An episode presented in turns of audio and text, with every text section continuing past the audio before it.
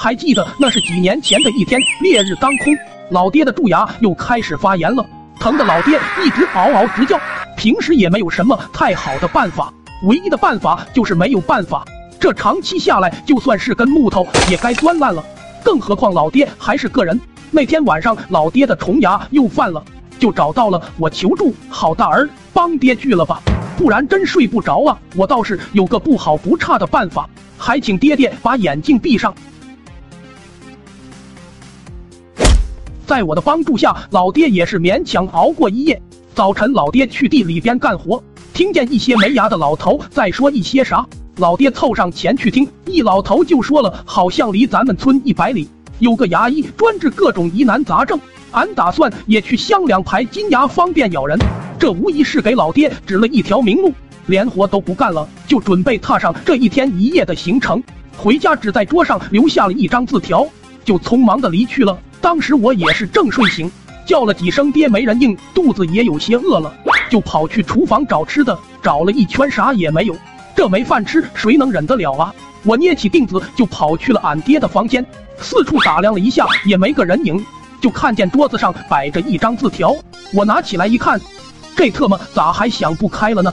一想到这我也有些许怕了，我赶忙跑去找到了阿满，阿满也告诉我这可是大事，要赶紧通知村长才行。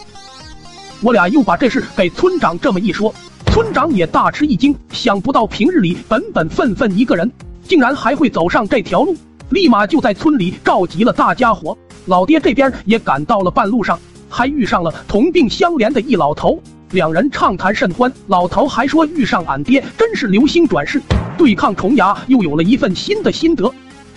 两人结伴而行，来到了村民所说的那个村口。老爹见俩小孩，就打算去问问路。爱你孤身走暗巷，小孩回过头看向俺爹，眼神中也能看出非常欢迎外乡人的到来。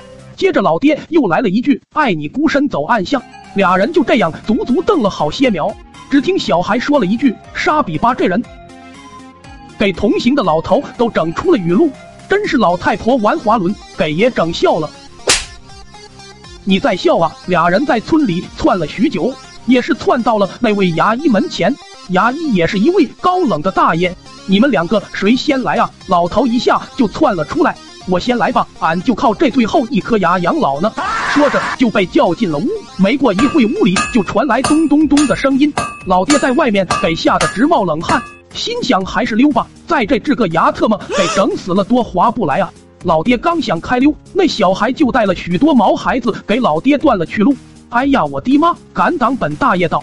另一边，村长领着一帮精英一路打听到了这里。嗅觉灵敏的村长还说已经嗅到了老爹具体的位置。一帮小孩看着俺爹这边人多势众，也纷纷一溜烟的跑了。当时老爹也是把这一路看牙的前因后果给说了一遍，这才让大伙悬着的心掉了下来。其实要不因为我俩去通知了村长，估计老爹拔牙这份痛苦应该少不了。